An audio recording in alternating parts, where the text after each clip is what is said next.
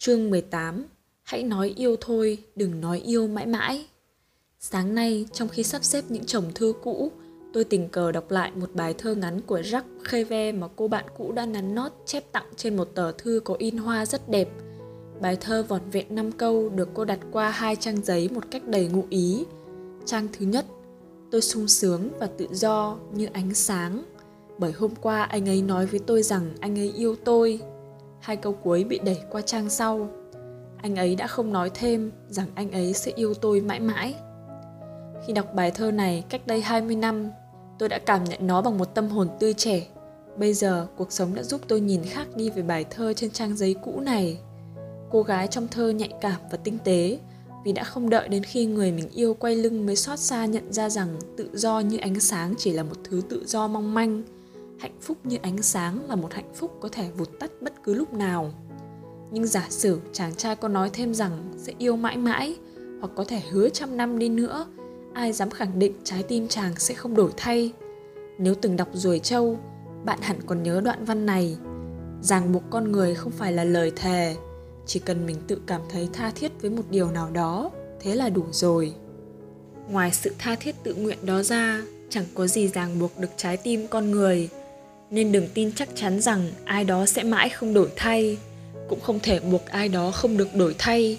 Trên đời không có thứ vũ khí hay quyền lực tuyệt đối nào có thể níu giữ trái tim một khi nó đã quyết tâm rẽ lối, cho dù đó là nhan sắc, một tình yêu sâu đậm, những kỷ niệm đắm say, càng không phải là sự khéo léo sắc sảo, sự thông minh, dịu dàng, yếu đuối, sự thương hại hay giàu có.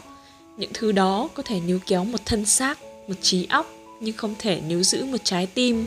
Trái tim vốn là tạo vật mong manh và thiếu kiên định. Vì vậy, hãy tin vào điều thiện lòng tốt vào nhân cách và năng lực. Nhưng đừng tin vào sự bất biến của nhận thức và tình cảm nơi con người.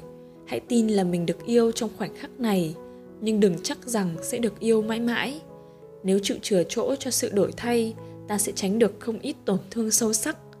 Tôi không cho niềm tin là món quà vô giá mà ta dành cho người khác bởi đôi khi sự tin tưởng hóa ra là một điều rất đơn phương và vô trách nhiệm. Nó có nghĩa bắt người kia vào dọ không tính đến khả năng thay đổi của trái tim. Tin tưởng là chút gánh nặng sang vai người khác, bất kể người đó có chịu nhận nó hay không. Việc nhận định hay quyết định vấn đề không còn dựa vào sự thận trọng, sáng suốt hay nhạy cảm, bao dung của ta mà hoàn toàn giao phó cho người khác.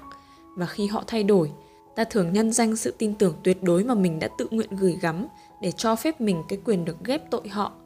Nhưng bất cứ ai cũng có lúc đổi thay. Sự thay đổi của người khác, nhất là ở người ta yêu quý, chắc chắn sẽ khiến ta tổn thương. Nhưng hãy nhớ rằng, người quân tử khi đã hết tình cảm thì thường tỏ ra lạnh nhạt, như ẩn sĩ Urabe Kento trong tập Đồ Nhiên Thảo đã viết.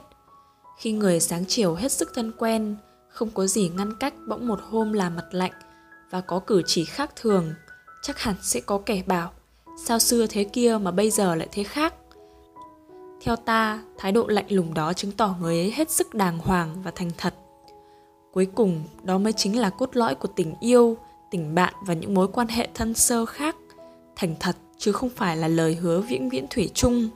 Bạn có thể yêu hay ghét, thích hay không còn thích nữa, chỉ cần thành thật, bạn sẽ luôn luôn thanh thản tôi đọc lại lần nữa bài thơ ngắn ngủi trên tờ thư cũ và cảm nhận một cách rõ rệt về trách móc, đắng cay, dịu dàng rất đỗi con gái. Nhưng ít nhất, cô gái trong bài thơ kia cũng biết rằng người yêu cô đã rất thành thật khi không hứa một điều mà anh không tin chắc.